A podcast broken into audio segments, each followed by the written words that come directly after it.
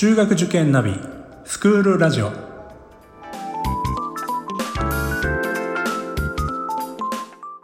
スクールナビゲーターののびるです。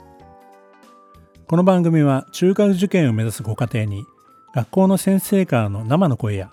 受験に役立つ情報をお届けするラジオです。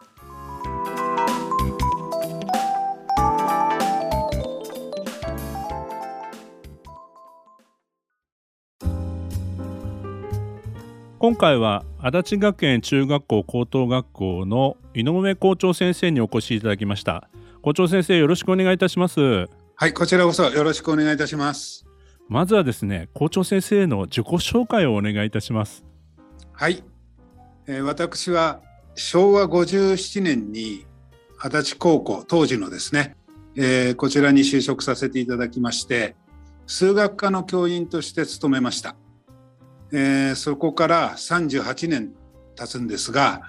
えー、その間、まあ、数学を教えるのと同時に野球部の顧問監督コーチ等を務めまして、えー、文武両道という学校の寄付に、えー、染まっていったというような感じの、えー、経歴です。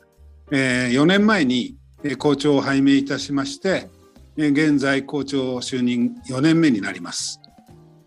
ありがとうございます。あの校長先生の出ている記事なんか拝見しますと歴史にも造形が深いというふうにも出てるんですけども、ね、はい、この辺りはあれですか？趣味でいろいろ歴史をこう深掘りしたりとかされてるんですか？はい。あのー、昔からこう割と好きでして、えー、いろいろなあの NHK の大河ドラマとか、えー、そういった歴史的なそのドラマとかえそういうものを見るのが結構好きだったですね。でそこからいろいろなちょっと疑問が湧いたり、えー、そういったことを深掘りしていくうちに、えー、ちょっとハマってしまいました。はい。じゃあ本もたくさん読まれてるんですか？そうですね本を結構読みますし、まあ、特に平安時代とか鎌倉時代とかあと戦国時代ですねえー、こういうなんか歴史的な人物から結構学ぶことがいっぱいあって、はい、やはりこう激動の時代を超えていった人たちの、まあ、そういうなんかこう生きる力とか、えー、切り開く力とかそういうものをこう探っていくのが好きですね。なるほど。はい、あの今なかなか難しいと思うんですけどあれですか？やっぱりそういう史跡っていいますか？そういうところにも訪れたりとかもされたりするんですか？はい、えー、結構あの以前は、まあ、コロナの前は、えー、プラッと行ってみたりあの城跡上司上司公園とかですね、えー、そういうところを訪ねてみたりっていうことは、えー、結構ありました。今ちょうど大河ドラマも「鎌倉殿の13人」なんで これも必ず見なくてはいけない、はい、そうですね。ちょっとたまらないですね。なかなかあの楽しみにしてます。はい。ありがとうございますでは早速ですけども本題の方に入らせていただきます。で足立学園さんのまず、まあ、歴史といいますかね遠隔を少し触れながらですね、えー、まあ、あの足立学園さんが大事にしているもの、えー、先生の教育観とか、まあ、そういったことをちょっとお話しいただければと思います。はいありがとうございます。で本校はですねえ昭和4年にえ地元の有志の方々えこちら本当にこの地域の方々がこの地域から世の中のために活躍できるような人材の育成をと、まあ、特に、まあ、当時は、えー、そういう時代だったのかもわからないですけれども男子の教育に力を入れて、えー、そういうこう世のため人のために活躍できる人材の輩出をという思いで、えー、設立されました、えー、特に中心となられた方が堀之内良一先生という、まあ、お医者さんだったんですけれども、えー、そちらと、えー、牧野菊之助先生という大師院の、まあ、今でいうと裁判長、えー、をやられてた方が、えー、中心となりまして本校を設立されました。えー、その時の見学の精神が質実合憲優位関東とこの2つの言葉を掲げられて、えー、男子教育に、えー、こう特化していったわけなんですが、え質実合憲というのはえーまあ、強くたくましく、えー、心身が健康でというようなことだと思いますが優位関東という言葉にはこれは造語でして、えー、4文字熟語ではないんですね、えー、当時作られた言葉なんですが優位というのはまあなすべきことがあり、え、そして関東それを貫き通す、えー、つまり世のため人のために、えー、貢献できるように自分をしっかり高めていきそれを生涯貫いていくそういう人材を育成しようとそういうような設立の理念があったわけです。それはいろいろな変遷をたどってきましたけれどもやはり今に至ってもその脈々とですねそれを受け継ぎやはりこの今激動の時代というふうに言えるかも分かりませんがこの社会において活躍してくれる人材を育てていきたいとそういう願いで今も教育をさせていただいております。あの地元の方の有志で、まあ、学校が設立されて今に至ってるというのは結構あの珍しいと言いますかあの、はい、はい、あのだからこそ今でもやっぱり足立学園さんって地域に愛されてる学校ということも言えるんじゃないでしょうかね。はい、あの非常に私どもも、えー、地域を大切にするというそういう思いで、えー、やらせていただいてるんですが、えー、やはりですねこの今も現在もその経営母体は、えー、学校の OB の皆さんが、えー、しっかりと支えてくれておりますし、えー、まあ、誰かのどなたかが経営してるっていう学校ではないんですね。えー、私立高校私立中高ではあるんですがやはり、え、そういった地域性が強いそういう学校だと思います。であの学園のその理念といいますかね。あの今お話しいただいたところから、えーまあ、最近校長先生もお話しされているこの手張りのことですね。この辺りもちょっとお伺いできますでしょうか？はい、えー、これは千利休の、えー、唱えた教えなんですが、えー、やはり物事を成し遂げるためにはまず、まあ、広い土台といいますか広い裾野その守らなければいけないことっていうのがあると思うんですね。えー、まあ学習学習で言えば基礎基本、えー、基礎学力ということになってくると思うんですが、えー、それを徹底的にやっぱり広く、えー、積み上げていかないと、えー、その先の、えー、まあ専門性を目指していった時に、えー、高く積み上げることができなくなると思うんです。はい、ですからやはりまずは基礎基本土台をしっかり作るこれが主の部分だと思います。えそしてえそれだけで終わってしまうとやはり人間っていうのは限りない可能性を持ってますので、えそこから脱却していく必要があると思うんですね。えやはり自分の創意工夫とか、えー、探求心っていうものを飽くなく追求して、えー、自分は何をなすべきなのかっていうことを考えていかなければいけないと思うんです。そこで殻を破るっていう段階が必要になってきまして、えー、その先には教えをしっかりと、えー、守りながらもそこから離れて、えー、自分なりの境地を身につけていく、え、これが手張りだと思います。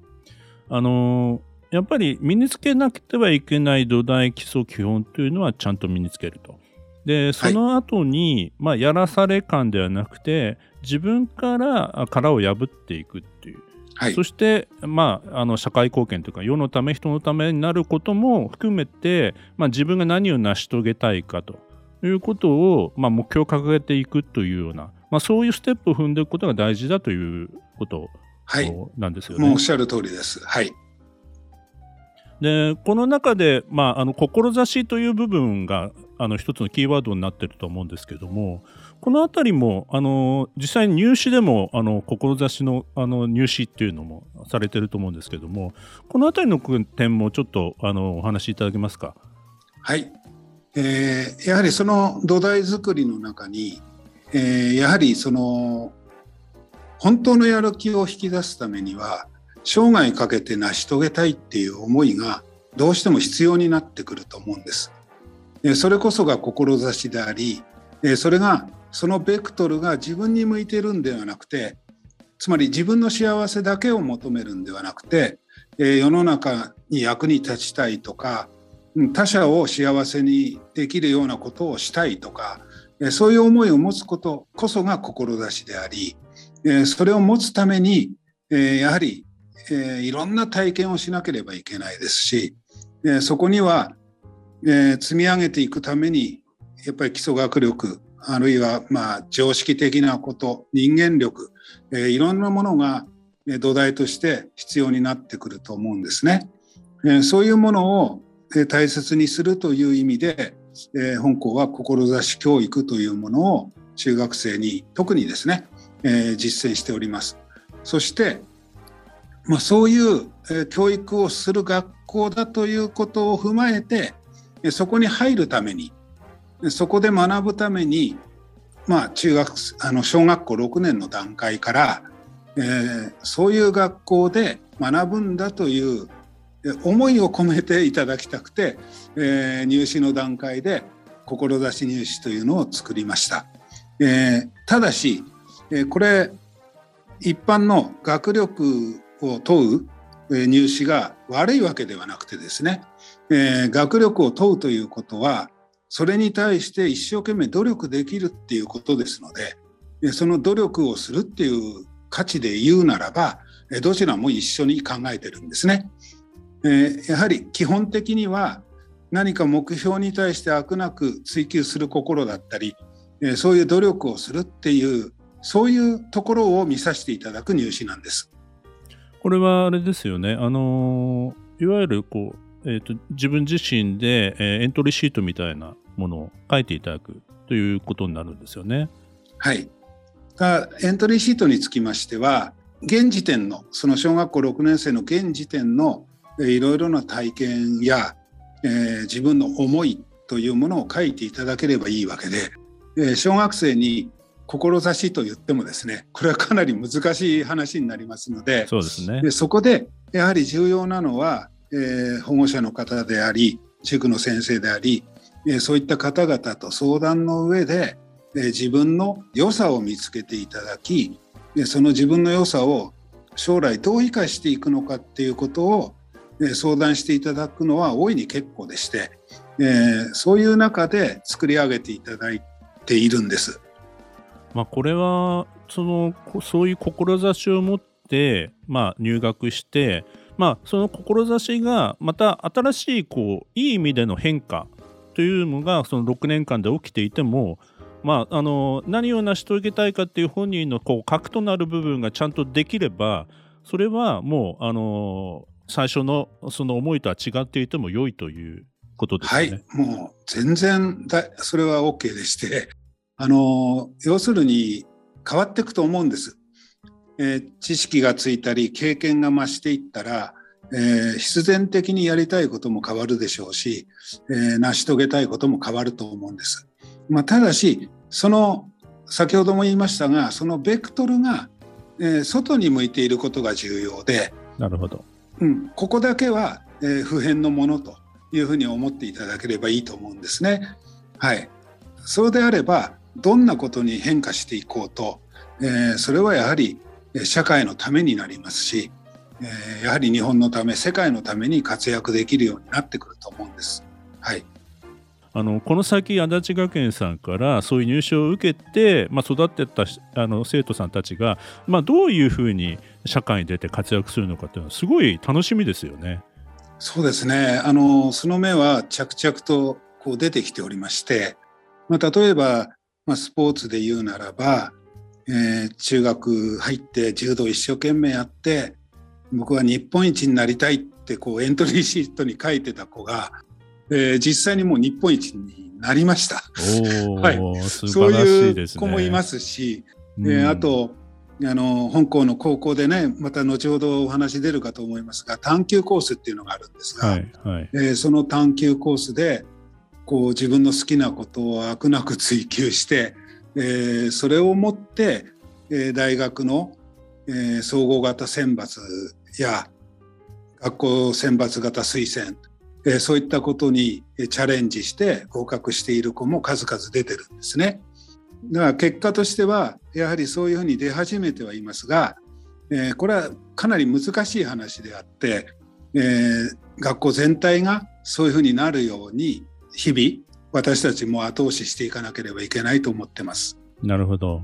はい。あのまあ、志入試でそれを、まあ、通過しないお子さんでもそういった生徒さんがいることによって、まあ、刺激を受けたりとか、まあ、そういった、はい、まあ、あの効果もあるんじゃないでしょうかね。そうですねおっしゃる通りだと思います。えー、志入試等で入ってきたお子さんが、えー、どんどんそういう雰囲気に引っ張っていけるように学校としても教育をこう整備してですね、えー、いろんな体験をしていただくようにしています。